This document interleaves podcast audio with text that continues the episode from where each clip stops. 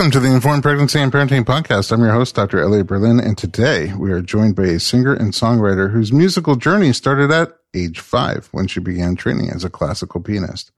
After releasing 2 albums independently, she signed with Columbia Records in 2015 and released her debut single, Fight Song, an anthem about depression, which peaked at number 6 on the Billboard Hot 100 in the United States and hit the top 10 on multiple charts worldwide and held the number 1 spot for a record number of consecutive weeks in the Berlin household. I was like, where? What's that stat? Yeah, it's coveted. Not many people get there. As if that wasn't enough, she went on to win a Daytime Emmy for her live performance on Good Morning America. Perhaps her greatest accomplishment to date just recently came out, the arrival of her sweet baby girl, and she's here to tell us all about it.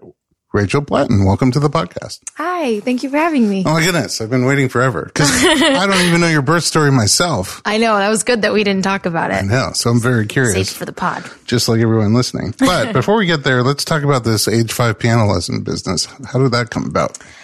My mom played.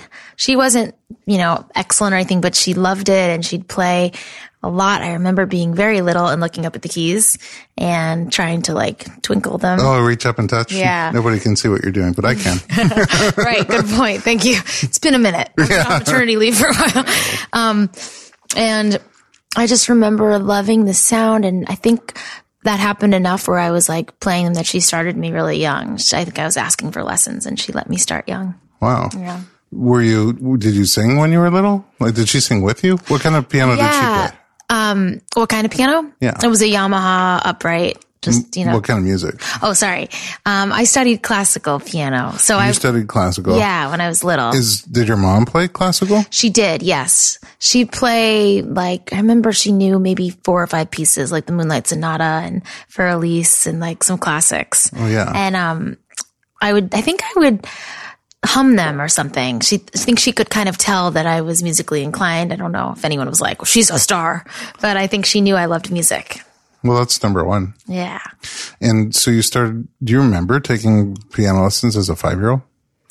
I remember my teacher, but I don't know if I remember it from that, that age or a couple years later. Was it early enough that it's sort of like teaching a language to a kid? Just in your blood? First of all, I think I was 6. I don't know. Wikipedia says 5, but I think I was. We can argue. Yeah. We can deck it out. I get the head of Wiki. We should. I think we should spend the podcast talking about that. Okay, who cares about the birth? Well, that's right. You know what? Oh, you had a baby? Yeah. Who cares? Violet, whatever. I got it from WikiLeaks. Actually, so. Yeah. So it was learning a language, and it came really natural to me. I remember just loving it. I remember being really excited to go to my teacher's house. Her name was Rita Marshall, and I just was so excited. I would show up with my little, what are they called, sheet music, and I practiced really hard without, anyone kind of yelling at me or telling me to. I just loved it. You like doing it. It's a lot of work. Yeah. I went through 6 piano teachers. WikiLeaks says 5. But I went through many piano teachers. And none of them stuck with me. No, for me, when I was a kid, because I'm a little ADD. Yeah. And I also have a really good musical ear. Yeah. So as soon as I can know what a piece is supposed to sound like, I would just play it, and I couldn't look at those notes. They made me dizzy. And they'd always catch me cheating. I'd pretend to look at it and play. Really and then, they would turn the page, and I would keep playing. And they're like, I turned the page early on you. I'm like, I hate you. Oh. So, I just couldn't do it. The notes make me dizzy. They still do. So I play by ear. Sadly, I can only play Pachelbel's Canon. But it's a beautiful song, though. I know. Most people who only play one song, it's like chopsticks. Chopsticks, yeah. Chopsticks. Pachelbel's Canon is so beautiful. I really love it. I love that song. It's my meditation song. Yeah. Oh, is it really? Yeah. Wow. I just play it, and I feel it just over and over again. I don't know. It just loops itself so beautifully. Yeah. You guys should listen, listeners. Yeah. Oh, yeah. Take a break. Go listen to the song. We'll have a piano off. I vote for you. You'll win. I don't think so. I'm rusty. I'm whatever happens after rustiness. So, did you continue with music? I continued with music. I played piano up until high school, and then it became kind of uncool for me. I was like, this isn't what the other kids are doing. And I stopped. I'm sad I stopped. But, I played for at least, 10 years, and I worked really hard and I really loved it. And I'd play the recitals. I sang in choirs and, but that's about it. I wasn't like, you know, writing music or in bands or anything like that. Oh, and then you stopped in high school. Can you say one more time for my son and daughter that you regret that you stopped in high school? Yeah, but I will, but I feel bad. I don't want to like prescribe this for anyone. I do regret that I stopped. I really do wish that I had kept going just because when I dove back in college, I missed it so much. And I realized that in high school, those years when you're feeling so insecure and lost and confused, that music could have been a real, homecoming for me in a way. And yeah. I missed it. I didn't even realize I was missing it. It's a great outlet. Yeah. So yeah, keep playing, kids. Keep playing, kids. Keep playing. Thanks for listening to our podcast. And goodbye. When did you pick it back up? What'd you study? What? Well, you went from high school. And, in college, you mean? Yeah. I studied international relations. And how are your international relationships? Very good. Thank you. Okay. No, I was really interested in connecting people. And connecting people from different, you know, cultures. And I had this teacher in college that got me fascinated with maybe working for an NGO or being a diplomat. I spoke a couple languages in college. Don't ask me anymore. I'm so, rusty now. Okay, but what languages? Spanish and Italian. Oh, and wow. A little bit. You learn them in college? Oh, no, in high school. I think when did you learn Spanish? I think in middle school, you start learning a second language. I learned when I had kids and they were watching Dora. I don't know. Dora, yeah. That's so cool. Yeah. Maybe Violet learned. A little bit of French. I just loved languages. I think has to do with music. I love math, music, languages. It's like all kind of in the same category. Music is a language. That's right. So, that's right. Yeah. It is a language. But anyway, I studied international relations. I wasn't really, a music, I wasn't still passionate about music then. That's not true. I just was a little bit afraid to claim it. Like I didn't know anyone around me who was a professional musician or a professional artist. I grew up in kind of a conservative, super like, not artsy. What was it? It was like graduate school focused kind of town. It was like, where were you? In Newton, Massachusetts. I went all the time. Do you really? No, I've never. No, because you don't. I know I sound so gullible, but a lot of people in the West Coast, I don't know. I feel like I play Jewish geography all the time. People, they're like, oh, from Newton, Massachusetts. Yeah, where is it? Which part of Massachusetts? It's like 10 minutes from Boston. Oh, okay. So just any of those like outlying cities, everyone's like, oh, do you know? No accent though. No, I don't have an accent. My parents don't. My dad has one when he's drunk or mad. Angry. And it's really funny. Yeah. But my grandma had a really thick Boston accent. Really? And when I was a little girl, my mom would come home and hear my sister and I talk and we'd be like, can we have the chicken and star soup? And my mom's like, what? Why do you talk like that? And my grandma would be like, that chicken and star soup is right over there. She was like, I need to come home more. Yeah, no accent. No accent. Yeah. All right. So you're in Massachusetts, very graduate focused, like studies focused. Studies focused. Yeah. I was serious. And in college, did you pick music back up? I did. I went to Trinidad when I was a junior. And in Trinidad, I went to work at the diplomat's office and to, continue my studies in international relations. But when I was there, I also had this internship with a songwriter because I still loved music. It was in the background and it just rushed to the forefront in Trinidad. Something happened. It like cracked me open. Really? And I realized it was what I had to do. I played on the stage with a band for the first time in Trinidad.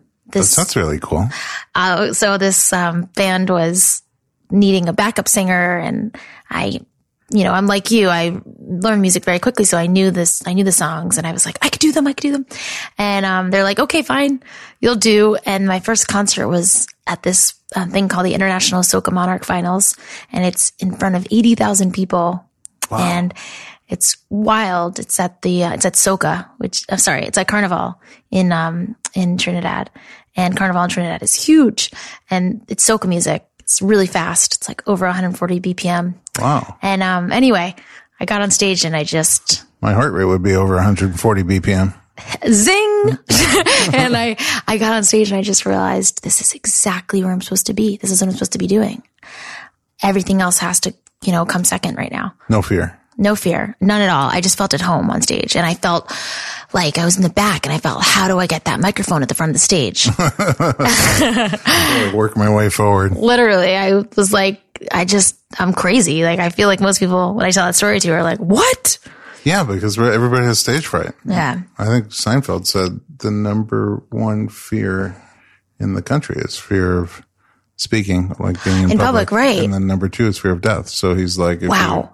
We're at a funeral, you'd rather be the guy in the box than the guy giving the eulogy. It's very Seinfeld. So, yeah. He's my favorite philosopher. Yeah, I could see that from you. Yeah. So, where did you go from there? I came back to the States, and I just dove I was all in for music. I formed a band. I had the help of some awesome people, and I formed a band with some local musicians in Hartford, Connecticut, and started playing venues. It was my senior year of college, and I literally just went from being a really good student to not giving a... Right. You know, don't listen to that part, kids. Unless it's a passion that you were true. I kind of wish that I had been encouraged to really follow what I loved, because I think I could have found it sooner, and it wouldn't have taken me till I was 19 to really realize what I was meant to do in the world. But 19 is not so long also. It's true. It felt long though when I started, because when I remember being 22 and this is a good story for you. I kind of came up in the same circuit Lady Gaga did. And I knew her, Stephanie, back then. And we played a couple of small shows together in the Village in New York City. And she's been doing this since she was 12, 11, 10, writing songs and playing. And I remember just feeling so behind. Yeah, she had a decade on you. Exactly. She had her 10,000 hours already. And, yeah. And I would watch her, she's incredible. I mean, she was incredible even then. It was very obvious that she was going to be huge. But I remember watching her and being like, Stephanie, how are you doing this? And I think one time, she was she told me she'd been doing it since she was 9 or 10 or something. And I had just started. So I did feel like it was late in some ways. But you came from behind. I came from behind. That's true. Yeah, it's true. You pulled ahead. You got to the front of the stage. It took a while. Yeah. Yeah. So when did it really start to take off for you? Not until... I had a couple of stops and starts. I had one little rise. I had a song on the radio before Fight Song, and it was called 1,000 Ships. And it was climbing the Hot AC chart, which is not the, main Billboard chart or anything, but it was a big deal. Yeah, it's a chart. It's a chart. Come on. Even my mom made it, but no, it was, and it was cool because I was traveling around the country and playing at radio stations and playing in festivals and stuff like that. Did you write it? I wrote it. Yeah. I gone to Sweden to write some music. An awesome manager that I worked with. Do you know Freddie Wexler? I felt like you might. Olivia Wexler. Sounds familiar. I got to send her to you. She's pregnant. She's one of my close friends. Okay. So anyway, he sent me to Sweden, and I wrote these songs in Stockholm and came back, and I had this song that was on the radio that was doing well, and I had a little flirt with I had a flirt with success because record companies were trying to sign me, but it all went away. The song that had been climbing all of a sudden dipped. The record label interest went away. It all went away. Oh, really? And that was kind of the impetus for Fight Song, was that feeling that I almost made it so many times. I mean, it had been 9 years or 10 years at that point. And just the crush of, feeling your dreams slip through your fingers when they seem so close, and believing in yourself despite that, and being determined. So it took a while, I had to really dig deep and believe in myself when no one else did. And my husband did, and my publisher did, but that was about it. And yeah. So you wrote Fight Song. I wrote Fight Song. Yeah. It took a couple years to write. A couple of years. Yeah. It's a couple of minutes. I think it's, I like people listening that are going after something, even if it's a pregnancy, just going after a pregnancy, believe in yourself and keep going and keep trying and keep, and just stay positive. So I have a really hard time connecting. I never really listened to music or followed music when I was growing up. And I think it's because at the time I didn't know that I'm face blind, but I'm face blind. And so I can never picture an artist when I'm not looking at them. When I close my eyes, there's no Rachel. When I open my eyes, there you are. Wow. And so I would hear music and I would sort of get into the music a little bit, but never really connect to the lyrics and never really connect to the artist. And that still is how I am today. I like music more. Sometimes a song will really have a big impact on me. Yeah. I think the more you live, the more you live through. And sometimes music is really salvation. Yeah. Amen. And so I've heard Fight Song in really interesting settings. First of all, my wife is a workout freak and she loves Fight. It's like her song to push her through the next level. Gosh, really? So as you're talking about how it like you felt like maybe I couldn't do it, nobody believes me. That's her song. And my kids also get into it because like they follow her path of working out and eating well versus my path of, eating well, not working out, eating too much. Anyway, so, I've heard the song many times. And then also in labor and delivery as a doula, I hear that song both with my clients and also sometimes you'll just be walking down the hall in the hospital and you'll hear it blasting and you'll hear her pushing away to it. No way. Yeah. Those are two songs that I hear all the time are that one and also John Legend's All of Me. Oh, that's beautiful. Which is just like perfect also to connect to the baby, you know. Yeah. I don't know. He probably didn't mean this, but like my head's underwater, but I'm breathing fine or something like that. And it's just like, oh, wow. They connect to it. And it's like all of me loves all of you. And that bond just really pushes you through the hard side. So you got Fight Song. I played that one in my labor. More babies. Yeah. That's all. Yeah, more. We'll make a play. Yeah. So then I met you and you have this incredible energy. You're like energy walks into the room a few minutes before you get there. Super so positive, sweet. Just the truth. Thank you. And I didn't realize for the first 2 or 3 times that you were a Fight Song. And as soon as it clicked for me in my head, I was like, that makes perfect sense. That kind of energy that you have. I mean, I guess you used it for yourself to blow yourself up. Thank you. I also just had somebody on the podcast recently who's an actor and she said she came here and she also has big energy like you, Claire Holt. I don't know if you know, you know Claire. Wow. So, yeah.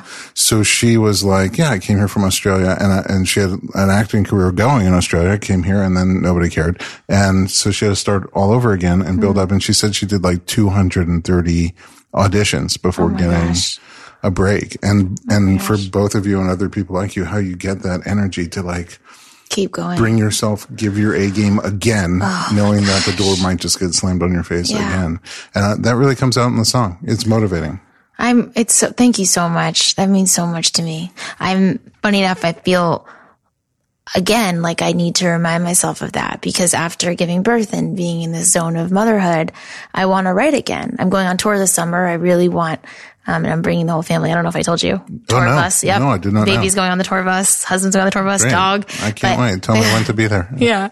But, you know, I really want to write songs to have new songs to play. And I feel this like a little bit of creative stubbornness. It's not a block. It's just this fear again. Like, can I do this? Am I still a songwriter? I'm a mom now. Like, what am, you know, is this, it's always there when you're a creator. If you take a little break. Even when you're in the zone, you show up every day to the page as a writer and their fear is always there. Can I do this? Like, or am I a fraud? Like, and until you start rolling and you get the ego out of the way, the fear's still there. So I think everyone has it. Everyone must have it. Okay. Everyone has it. Yeah. I see like some of the greatest people in their fields. And I'm like, hey, you know, you should do a workshop or something like that. I'm like, oh no, there's better people. I'm not good enough. Yeah. We all have it. That's interesting. But I'm reminding me how it's so nice to hear and remember that I inspire people because I need 100%. That inspiration back. I need to remind myself of that. 100%. Yeah. I'll get you a copy of your song. So I did listen to it actually a couple days before delivery. Oh, really? Yeah. My friend who's a Reiki healer was like, Rachel, I think you need to put on your own music. You need to blast it. And I think you need to stare in the mirror and just like sing to your baby. And I did. And I was like, oh my God, to my baby. I was like, I don't think I've introduced you to my music yet.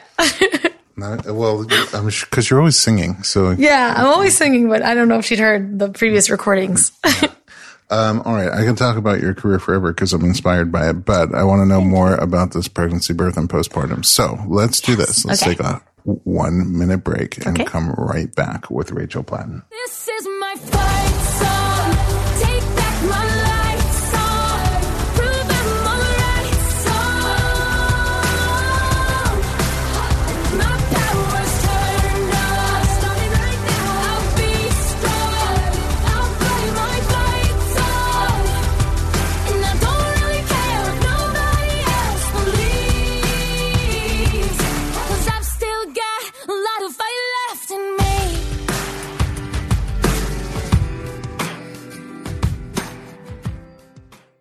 Hey everyone, it's Dr. Berlin, and I want to talk to you about something that is close to my heart. Literally. Omega-3. It's a crucial nutrient that's sadly overlooked. With 95% of women deficient, Needed, the supplement brand I trust, created their brand new Omega-3 soft gels. Designed by perinatal experts, they support you and your baby's well-being from fertility to pregnancy and beyond. Unlike other brands, Needed's Omega-3 is sustainable, pesticide-free, and third-party tested for purity. Plus, my favorite, it has a milder taste and smell, perfect for sensitive mamas. Don't wait. Visit thisisneeded.com and use code BERLIN to get 20% off your initial order. Experience the needed difference, consciously crafted for your health and the planet. We packed up to move and we're painting your room. I can't believe I'll be holding you soon. Safe in my arms where you're finally calm. You belong, you belong. You belong, you belong. Welcome back to the Informed Pregnancy Podcast. We're back with Rachel Platten, and we're talking babies. Okay, when did you decide that you wanted to have a baby? I decided in, I think, March of last year. I was on a trip to Israel with some friends, and right before I left, my husband and I had kind of been talking about it, like, is now the time? Is now the time? And I was going on this trip, and I was like, I think I'm going to figure it out on the trip. Because he, I knew, was open and was kind of felt more ready to me than I was. He was more ready to have a baby than you were ready to have a baby. I think so. I mean, he didn't seem like he had a lot of fear about it. But no. He also wasn't like, now. No, yeah, exactly. And I was kind of like, not yet. My career, you know, I just kept putting my career first. But I'm 37. I was 36 at the time. And I felt like I kept saying I was going to do it like 33 or 34 or 35. And then my career kept being like more important. No, I have to tour this year. No, my single's on the radio. I have another single on the radio. Like it just, everything kept coming first. Yeah. I have those conversations with myself all the time. So you're funny. Oh, so I finally was just like, okay, you know, my career is a little slow right now. Maybe there's a reason. I don't have a tour lined up this summer. All these things that felt like they were happening to me and they weren't for my benefit. Maybe they're a gift. Maybe this time is a blessing. Maybe, you know, I don't know what you guys listen to, believe in, but maybe God is giving me this period of time and saying, go do this. This is what's truly going to make you happy. And during your trip in Israel, did it come to you? Yeah, it did. Very big. I had a really big realization on the top of Mount, what's it called? Masada. I climbed the mountain. You got to the top. Climbed up the path? Yeah, I climbed up the path. No, I took the cable car.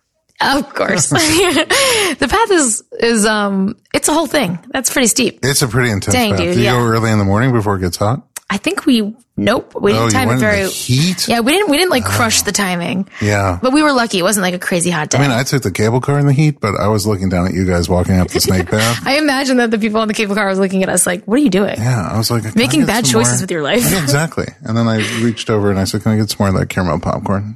Dang. Yeah, I was like, "Water." So I got up to the top, and I remember just having this insight. Yeah, that realization came to me. This time is a gift. It's not a punishment that my career isn't going well right now.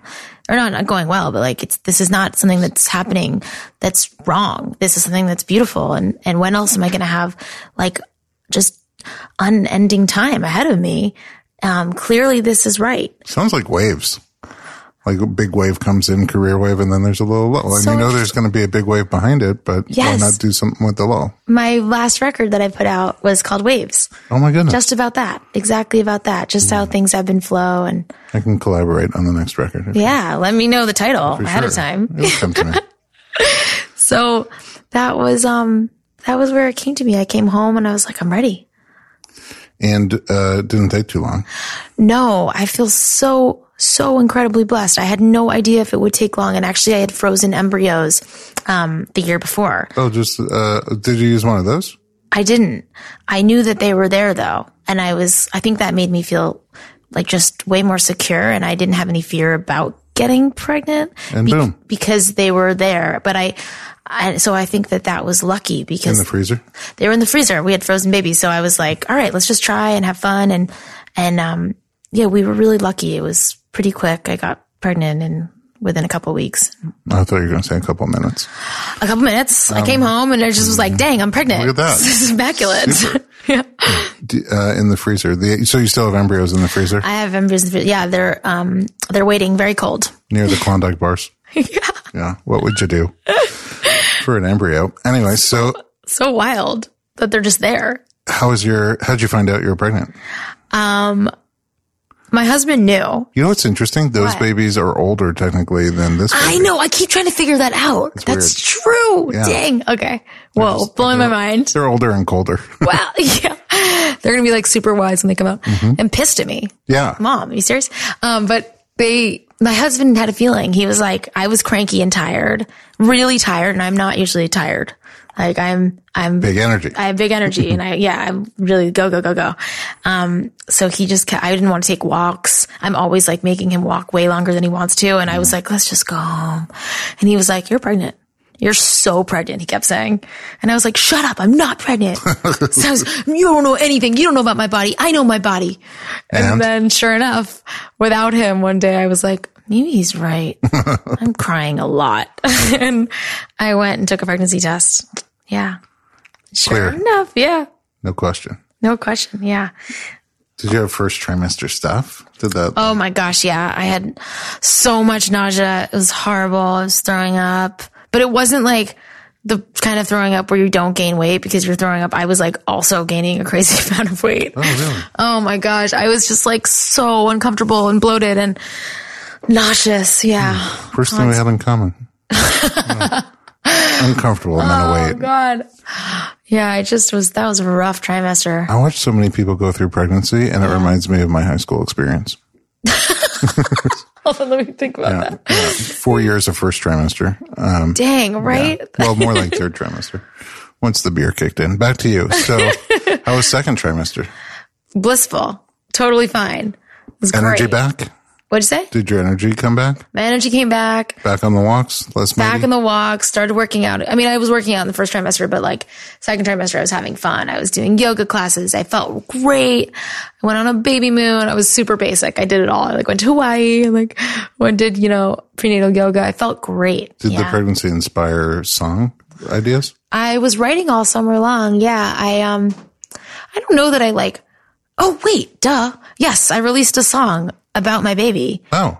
In the fall called You Belong. I performed it on Good Morning America. That's the one. Yeah. Yeah. Duh. I was like, no, I didn't really write any songs about her. What am I talking about? God, brain's real. Yeah. Yeah, I did apparently. Yeah. But when you write a song, do you have lyrics first and then melody or the melody first and lyrics? Do they come together? Sometimes they come together. It's usually more melody first. Oh, really? And so there's an idea. Yeah. And a melody. There's maybe an overarching idea of something that I want to communicate. Like I go in with a big feeling and then a melody, melodies come really easily to me and I'll hear, hundreds of them a day when I'm tuned in. And right now my well's a little dry, so I'm not hearing as much, but, I have to labor awkwardly at the piano and like force one out right now. But, when I'm in the flow, they're like really coming and singing. And then the lyrics can be really easy or they can take a really long time for me. But it's important to me that the lyrics are really honest and heartfelt and communicating truth. Mm-hmm. And so I don't like settle for BS lyrics. And I think that's why they take a long. Do you get shower lyrics? Yeah. That's totally. Everything comes to me. Totally. Me too. And driving. Yeah. Well, driving is the worst because I can't write it down. I know it's frustrating. Did you ever hear the Tom Waits thing? He was like, you know, who Tom Waits is? No. Oh, he's an amazing songwriter. Songwriter. Yeah, and that goes back to my lack of music attachment. I feel like you'd like him. I feel like his vibe is kind of He's, he kind of was saying to the song gods, like he was driving on a highway, and this amazing idea came to him, and he was like, oh my god, and he basically yelled at them like, listen, come back another time. I clearly can't capture this right now. Yeah. It's now with the smartphones, we can sort of be like, hey, Siri. That's true. Get this down. That's true. I mean, cause I do stand up comedies and, I'll get the greatest joke will come into my head I'm like trying, it's like trying to memorize a phone number. I have to like do it over and over again in my head till I can pull over and write it down. Yeah. Or I'll forget and I'll rack my brain for crazy. I know. It's really frustrating when you lose a good one. It's the worst. Yeah. I pulled over, but the shower also, it's like, okay. I don't care about the conditioner. It's going to stay. I got to. You're right. I just like keep working it. If an idea comes in the shower, I just keep singing it and singing it. Meditative, that water just hitting. It's true. It turns off. What is it? It turns off your right brain and. Wait, your left brain. I never know which brain it is. It turns off the brain that should have told me I'm late for work and get out of the shower. Exactly. Yeah. In doing that, it frees you up for the, the creativity to rise. It's beautiful. It just bubbles up. Yeah. It's really cool. But then you have to get out and write it down while you're still wet and the paper's all soggy. God, you're right. I should just stop writing. How was third trimester? The first part of it was still really nice. And then I think I started getting some pain, which is why I saw you. Was I in pain when I came to you? Yeah, my back was hurting. My back was messed up. And I think I just started getting really uncomfortable. I felt really big. I don't know if I was bigger than other women, but I just felt like huge and really uncomfortable and over it. And little did I know, I had a long time to go.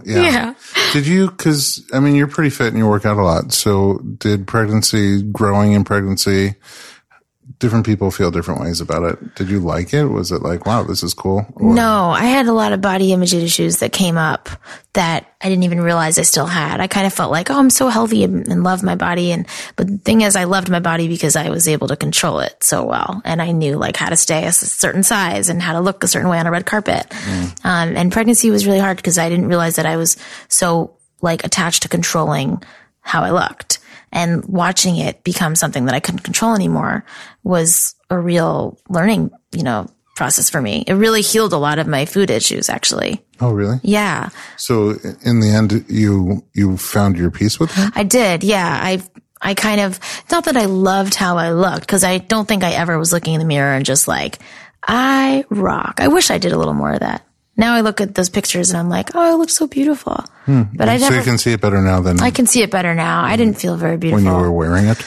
Yeah, I didn't really feel like I never really felt like one of those glowing pregnant, women. I was never like, look at me, I'm a goddess.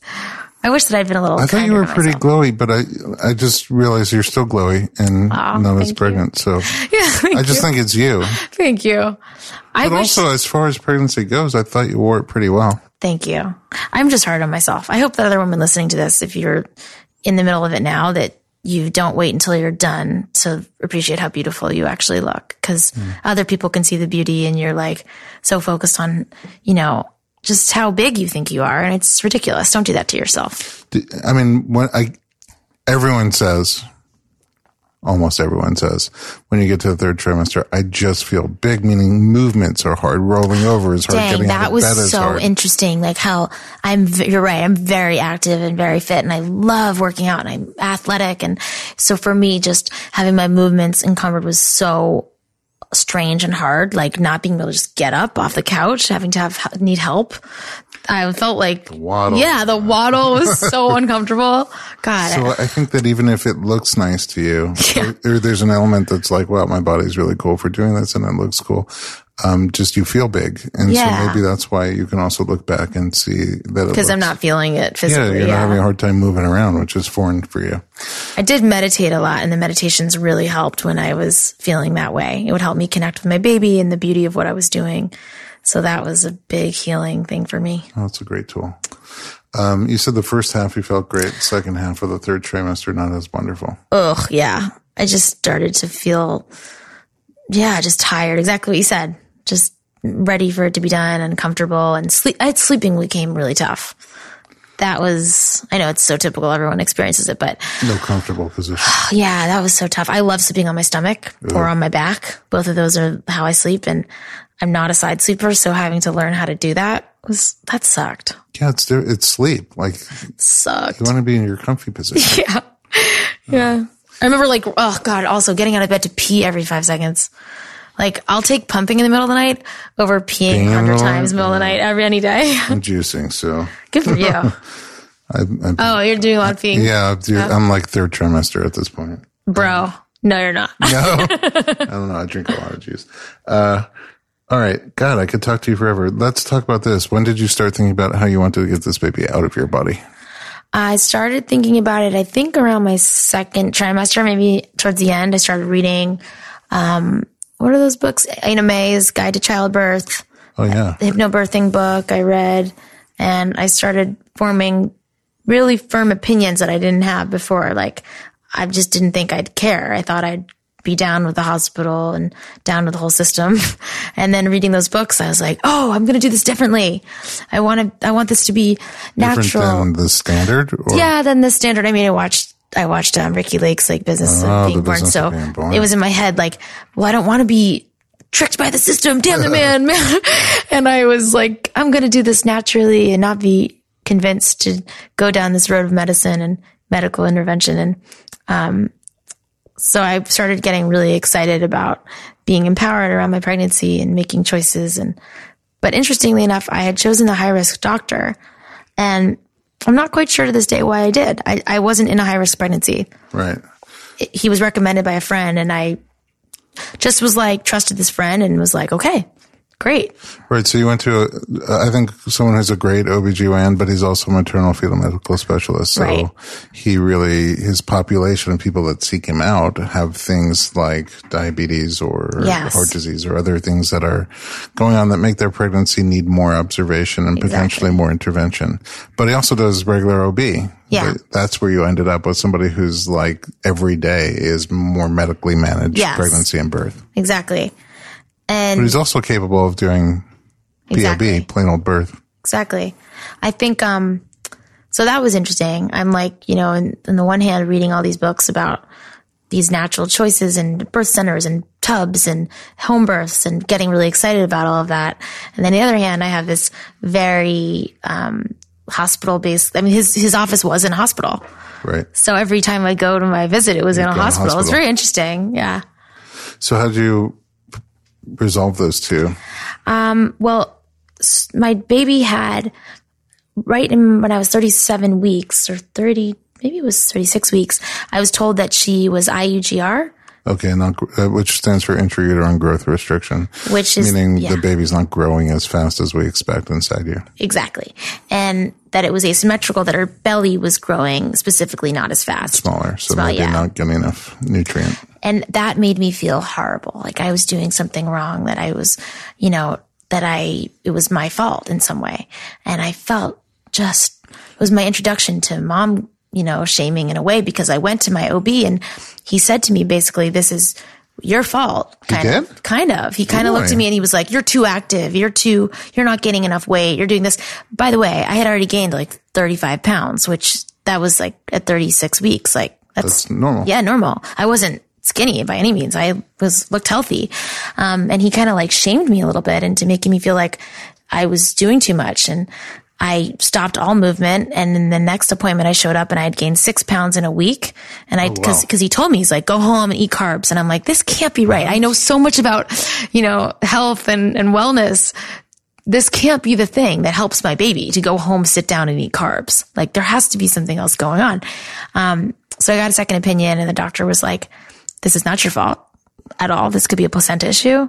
This could be a number of things, but it has nothing to do with your diet and your exercise. Yeah, slow down if you're stressed, but like you being healthy is beautiful. Go ahead and keep walking. And anyway, that helped a lot. I cried a lot when I got the first thing of like, this is your fault. But so that I mentioned that just because that kind of switched my mindset back from like, I'm powerful. I'm all powerful. I can do this. I'm a warrior. I can do this at home, to, oh my God, I need medical help. Mm-hmm. Like I need assistance. I need doctors. I need information. And that was very tricky for me because I felt so vulnerable, and all of a sudden felt like I don't know enough. My intuition's not strong enough, and I can't do this. Oh, that's awful. It sucked. I'm sorry. Thank you. I think it's interesting how easy it is to be tricked into that you don't know as the mom. Well, we're constantly pulled away from our instinct. Yes. And my instinct was, this is not something I'm doing wrong. My baby's okay. The whole time I had known she was okay. I knew she was okay. She felt okay in me. I could feel her energy. She was happy. Yeah. So anyway, she was fine. You know, 2 weeks later, I showed up and he's like, wonderful. She's back in the 40th percentile. Good job. Oh, wow. No kidding. No kidding. You know, I would love that first doctor's information because I dream of going to the doctor and they say, listen, eat carbs at home. Eating enough and you're exercising too much. I know. My husband was like, why isn't this best thing you've ever heard? I know. So now 40 weeks, you're back. Yeah. Everything's good. I'm back. Everything's fine. Baby gained weight. And we're ready. I'm ready. Let's do this. I'm like, all right, baby. But where are you in your mind now? Because you're sort of trapped between the holistic-y. Yes. I was still afraid. You know, the fear just hooked in. Your confidence didn't come back. What'd you say? Your confidence. My confidence didn't come back. No, I was like hooked into like, I need help. I don't know what I was kidding. I can't do a home birth. I don't know enough yet. My baby might not be okay. So your plan was hospital birth? Yeah, hospital birth. With that OB. And I had an amazing doula, which in my mind felt like, okay, this is my way of, I'm going to have this experience of, I'm going to labor the way I want to at home. I'm going to be able to have a really natural experience and still do this without an epidural. And I'm going to be strong. And then I'll go to the hospital for the very end and it'll be fine. Okay. And did labor start on its own? No, it did not. My baby did not show up. 41 weeks, not here. Okay. 42 weeks, not here. Oh, really? You went all the way to the end of 42? Yeah. Meanwhile, my doctor is like pulling his hair out. Like, are you joking? Like, we have to induce this baby. What are you doing? Like, and my mom had told me that I was 2 weeks late. And so I was very stubborn. I was like, no, she's taking her time. She knows when it's her birthday. I'm not going to rush her. If she wants to stay in there, that's her. That's comfortable for her. I'm going to not force her out. Oh. But finally, I'm like 42 weeks and 3 days. And he's like, oh, wow. He's like, this is really actually getting dangerous. And I heard, I talked to another person. They were like, it is getting a little dangerous. You should stop. So I agreed to get induced. Had your cervix been changing? No, it was closed. Totally closed. Every time he checked, he was like closed. And he was really... Again, making me feel terrible about that. I was like, what's wrong with my cervix? Yeah, it's your fault. Totally my fault. Like, why isn't it opening? Yeah, you have to eat more fat. Dude, I did. But I felt so fat. I had gained like 50 pounds by that point. I was going on, I did everything. I was sitting on the bouncy ball every night. I was, going on walks and I was dancing and I tried everything. I tried the salad. I did all the things to try to start the labor. Yeah, she knew that it wasn't her time yet. Okay. Yeah. So how'd you induce? So first of all, I was terrified of induction. I don't know why. I was just absolutely terrified. I think it was the fear and the grief that this birth that I had wanted to have, laboring naturally at home, was just not even going to happen at all now. I suppose, but you also said you watched The Business of Being Born. Yeah. And I think that there's very powerful positive elements to the film, but sometimes what happens is you become afraid to do any intervention and convinced that all the intervention is not necessary. You're right. And it's not true because the truth is it was, at that point, it was actually what I needed. It was what she needed. And she did need to get out and need a little kickstart. So it's hard to open your mind after that. It's true. You were sort of bouncing around between these two worlds. Very extremes. Yeah. Like there was no middle ground. It wasn't like, the medical world has great things about it. Right. The follow-up film could have been interventions are amazing when you need them. That's true. Or when you want them. And at 42 weeks and 3 days, you sometimes need them. Yeah. I was ready. I was big and ready. So I went to the hospital. I had Cervidil inserted. Okay. And that's to soften your cervix, I think. Yeah. And just waited for labor to start. And about 4 hours later. Should I dive into this now? The labor? Yeah, this is okay, cool. Yeah. We're doing it. This is it. I'm excited to talk about it. So 4 hours later, I started and the contractions were like 30 minutes apart, super mild and easy. And They just started from the Cervidil, yeah. Okay. And when he checked me in the beginning, I was like 0.5, half centimeter open, like not at all. When he put in the Cervidil? Yeah, when he put it in, I was barely dilated. Okay. So 4 hours later, it starts. And the contraction started really easy and totally fine. And then about after an hour of that, they were 5 minutes apart and still super fun. Like, it felt fun. I remember writing my doula and I was like, I'm having fun. She's like, okay, bitch, slow your roll. Yeah. And I was dancing. She wasn't there yet. No, I was dancing. She had come in the morning to help set up the hospital room and like make it super vibey. I had candles and tapestries and like battery candles. Yeah. I brought like vaginal flowers to like put on the wall. I don't know what vaginal flowers are. Like a rose opening. Oh, just, okay. Flowers. Okay. Good. Yeah. You can imagine. Cause I was like determined, I'm still going to have a natural, beautiful experience in the hospital. I'm not going to feel like I'm in a hospital. And, so I was dancing with my husband. We had great music playing and I was on the bouncy ball, and that was like 2 hours, maybe 3 hours. And then at like 6 p.m., maybe 4 p.m. maybe, I started getting intense, crazy contractions. Ooh. I called my doula, like, you better get here. These are like 1 minute apart. Oh, wow. And 1 minute apart? Yeah. 1 minute apart after that started at like 4 p.m. This is just still on Cervidil?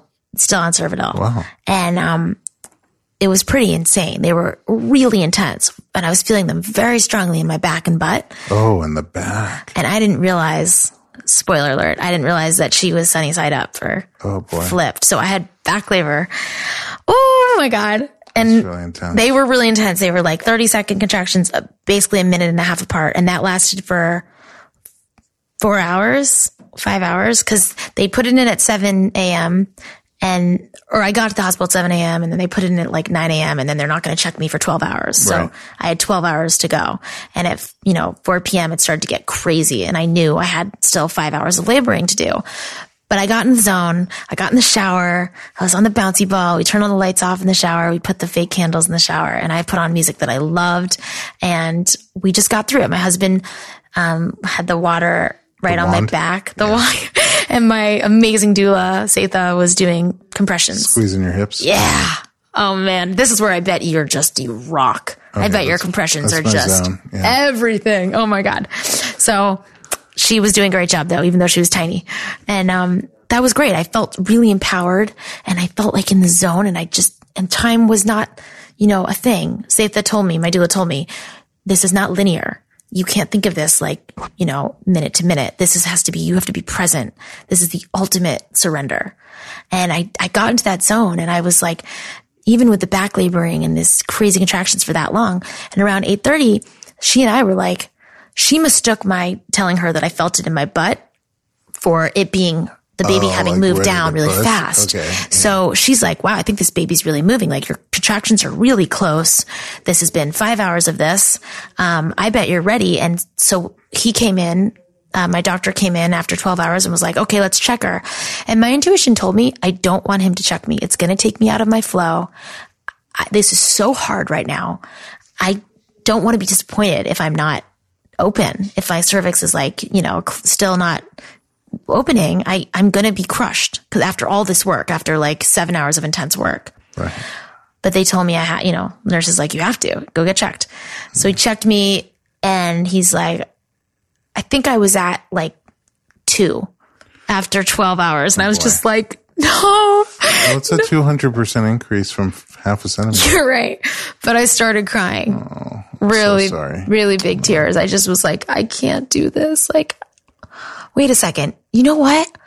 I think I was at like 1 actually, not even 2. I think it was like so little. I don't know exactly. I wrote down, but anyway, it was so small that everyone was like, all right, this baby's not coming for a long time. Mm-hmm. And I was like, I'm done. I need the epidural. I need the epidural now. Like, I can't do this anymore. I just did that for like 6 hours. I can't no more. And they're like, oh, well, you should have told us. The anesthesiologist is like, busy for 3 hours. So you're going to have to hold on that. And by that point, my power was gone and taken away from me. And I was in terrible pain. Oh my God. Still in your back? Still in my back. And that was such a low moment. I just was like, I can't believe I have to do this more. I was sobbing, and I was like, I felt so helpless. Like, how am I going to get through this? How am I going to get through 3 more hours every minute? Like, it was so exhausting. They wouldn't let up. But my sister happened to arrive.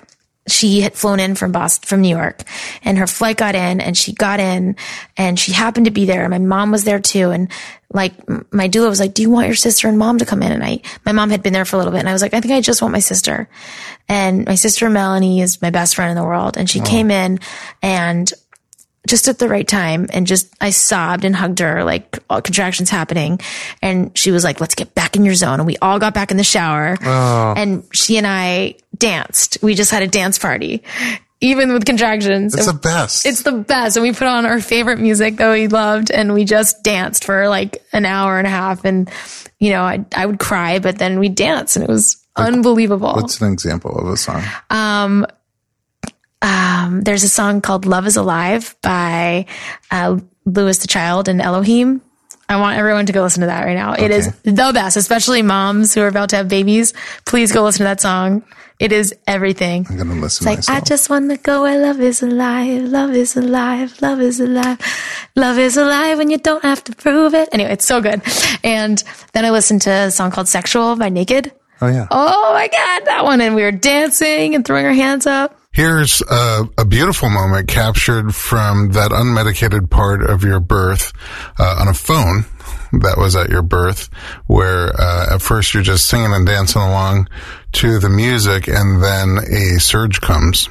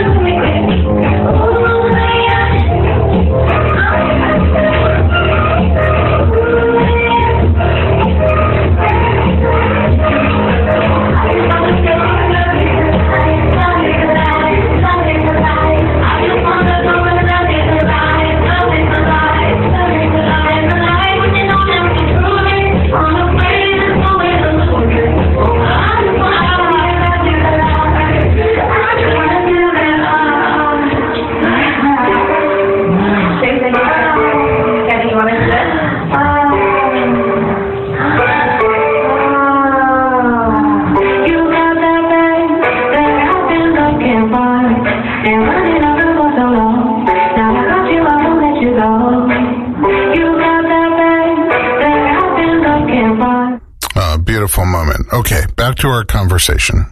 So I got through it. I got through the 3 hours. Maybe it was only 2.5 hours. They were like, he's ready. The anesthesiologist is ready. I was like, thank God. But that part is, no one tells you that waiting, once you're like about to get it, it's still going to be like 45 minutes until the relief, because you have to sit still on the bed. They have to wait till the contractions subside, and mine were not subsiding. Yeah, it takes a little while. They usually have to give you a bag of fluid. Then exactly. The fluids. Prep you. Exactly. From the time they even place it and put the drugs. Oh my God, that bag of fluid. I'm having like aftershock right now, trauma, remembering that I had to get all that fluid into me. It just took forever. Yeah. Kevin was like squeezing it. The nurse was like, stop squeezing it. And then she'd walk away and he'd like squeeze it. And I was like, baby, squeeze it harder. I was using nitrous oxide at this point too. Oh, right. I forgot they have the laughing gas. Yeah. That was helpful. My sister tried some. I was like, give me that. Yeah. It's great also in case you need a root canal while you're having that would have been totally fine. Yeah. I can't imagine anything better than just a root canal. In once the middle you got to kill 3 hours. Yeah, dude. So how'd you feel after it kicked in? Like, okay, I can rest. Did it totally take away the sensation for you? Mostly, but I started violently shaking because of all the, I don't know what. Big hormone changes. Huge hormone changes. I just started shaking. So I was like, what's wrong with me? And that lasted an hour of shaking and just, oh my God. Did you get itchy? No, but I just was shaking and cold and confused and like... And then I remember the catheter going in and being like terrified of the catheter. Oh, right. I think a lot of people don't realize once you get the epidural, you have to get a urinary catheter because you can't walk up. That part is really, I was so afraid. I was like, wait, please wait. And they were like, ma'am, you have to. You have so many fluids in you and you haven't peed in 12 hours. Not too bad that Kevin squeezed in. Yeah, I know. So the catheter kicked in and then I remember it was like so loopy from the drugs. I was cracking up at how much pee was coming out. I was like, everybody, look at all my pee. It's amazing. Proud of yourself. I was very proud of my pee. I'm number one. See what I did there? Yeah. Okay. Wow. So that epidural kicked in. My doula went home. Everyone in their mind was like, okay, this is going to be tomorrow or something. You know, she's only like 2 centimeters. So bye. Long way to go. Good night. Yeah. So they all leave, and then I'm finally, Kevin gets, you know, in the chair to get comfortable and go to sleep. I lay down, my shaking's kind of wearing off, and I'm starting to drift off, and then nurses run in like, your baby's heart rate is dropping, we have to move you. And I was just terrified. After that IUGR scare, I had it feeling like something was wrong with her and something was going to be wrong. So hearing that her heart rate was dropping just put me right back into panic mode. Just move your position. Yeah, but they could have just said that. They could have just been like, let's shift roll you over. Bit. Yeah, but instead they were like, the heart rate's dropping. It's not okay. We have to figure out what's going on. We have to move you. So they moved me, and they're like, this will be okay. It's okay. It'll be okay. It's normal. And I was like, is it normal? Is it normal? I just kept asking, is this normal? And then they leave, and I'd start to rest. And like, literally 15 minutes later, heart rate's dropping again. We got to move you again. And this happened for about like an hour and a half, maybe. I don't know. I lost track of time. Finally, I was just shaking and so scared and so panicky that I realized I needed to remember my power. I needed to remember my meditation. I needed to remember my Zen, and that I had the power of controlling this. And something happened. I don't know what it was. Something clicked in, and I just realized I need to go into my zone right now. And I just got quiet, and I started doing this mantra that I made up, and I breathed in, and with every inhale, this was like through violent shaking. And every inhale, I would say, I'm inhaling the peace of God. And every exhale, I'm exhaling fear. And I did this for 45 minutes or an hour. The shaking stopped. I got relaxed, and they still had to move me, but I just refused to be scared. And finally, after about an hour of doing that mantra over and over and over, I said to my nurse, I said, I think I have to go to the bathroom, like take a number two, like something's going on down there. And they're like, really? She's like, let me check you. And she checked me, and she goes, you're 9 centimeters. Wow.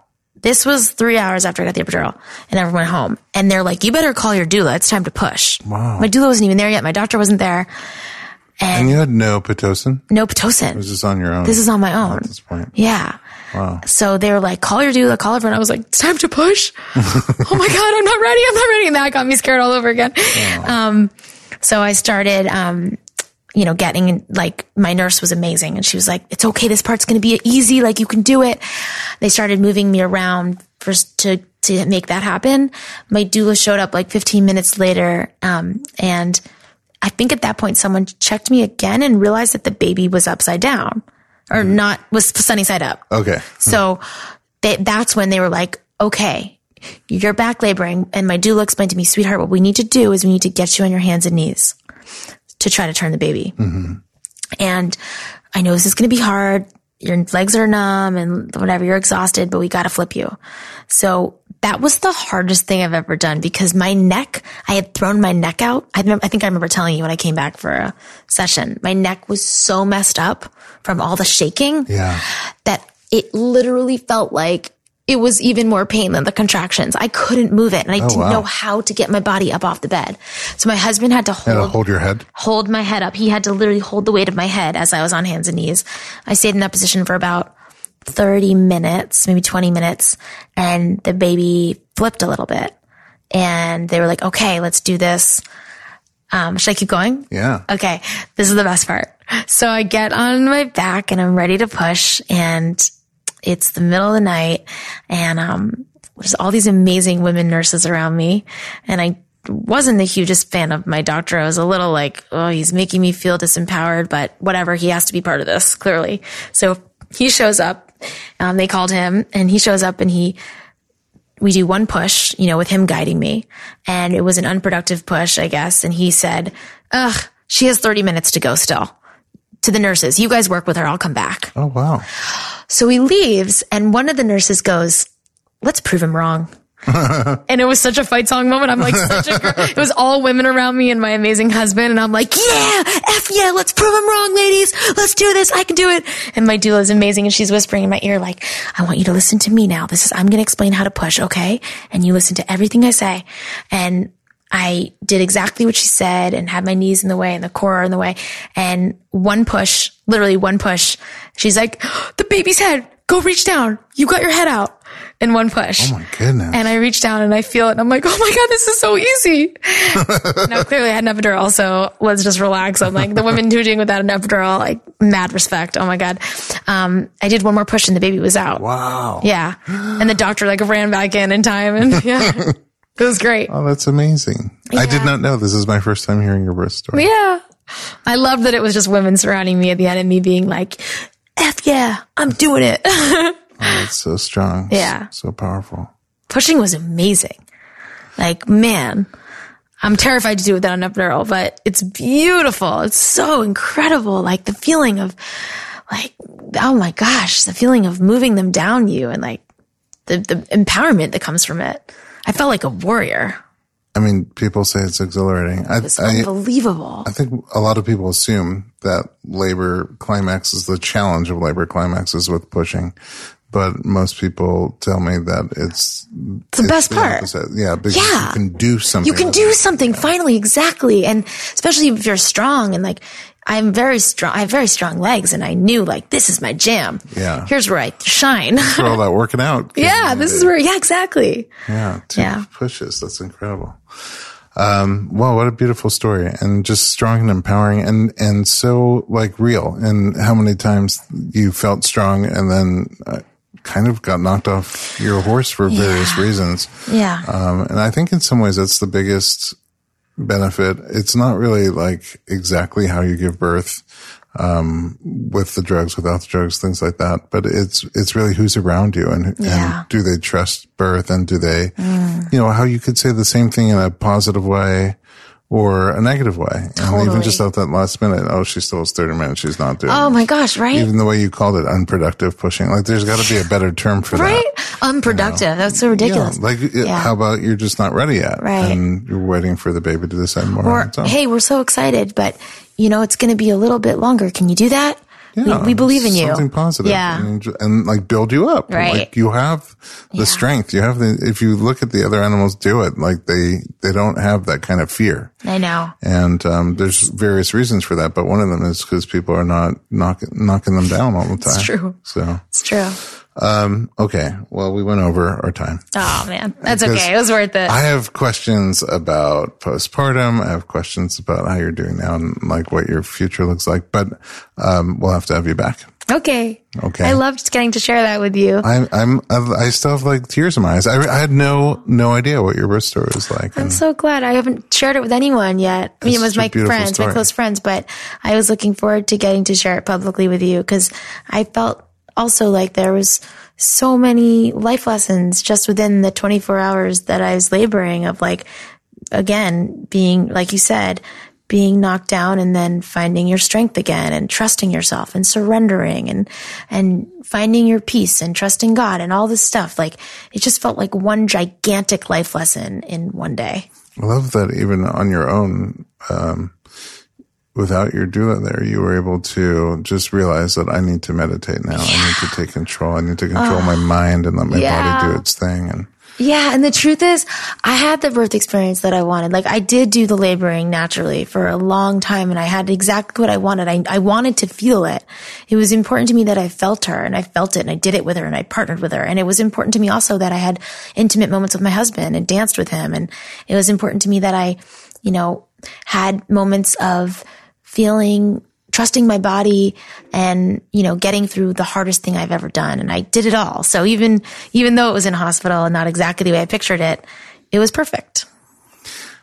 I'm so grateful to you for sharing your story. Thank you. And I'm grateful to the universe for just helping me meet you and learn too. From you and be inspired by you. Oh, thank you so much. You're so sweet. At home, I hope you have enjoyed this episode. If you're looking for more, visit us online at informedpregnancy.com. Doctor, doctor, give me the news. I got a whole lot of questions for you. This kid's gonna test my will. I got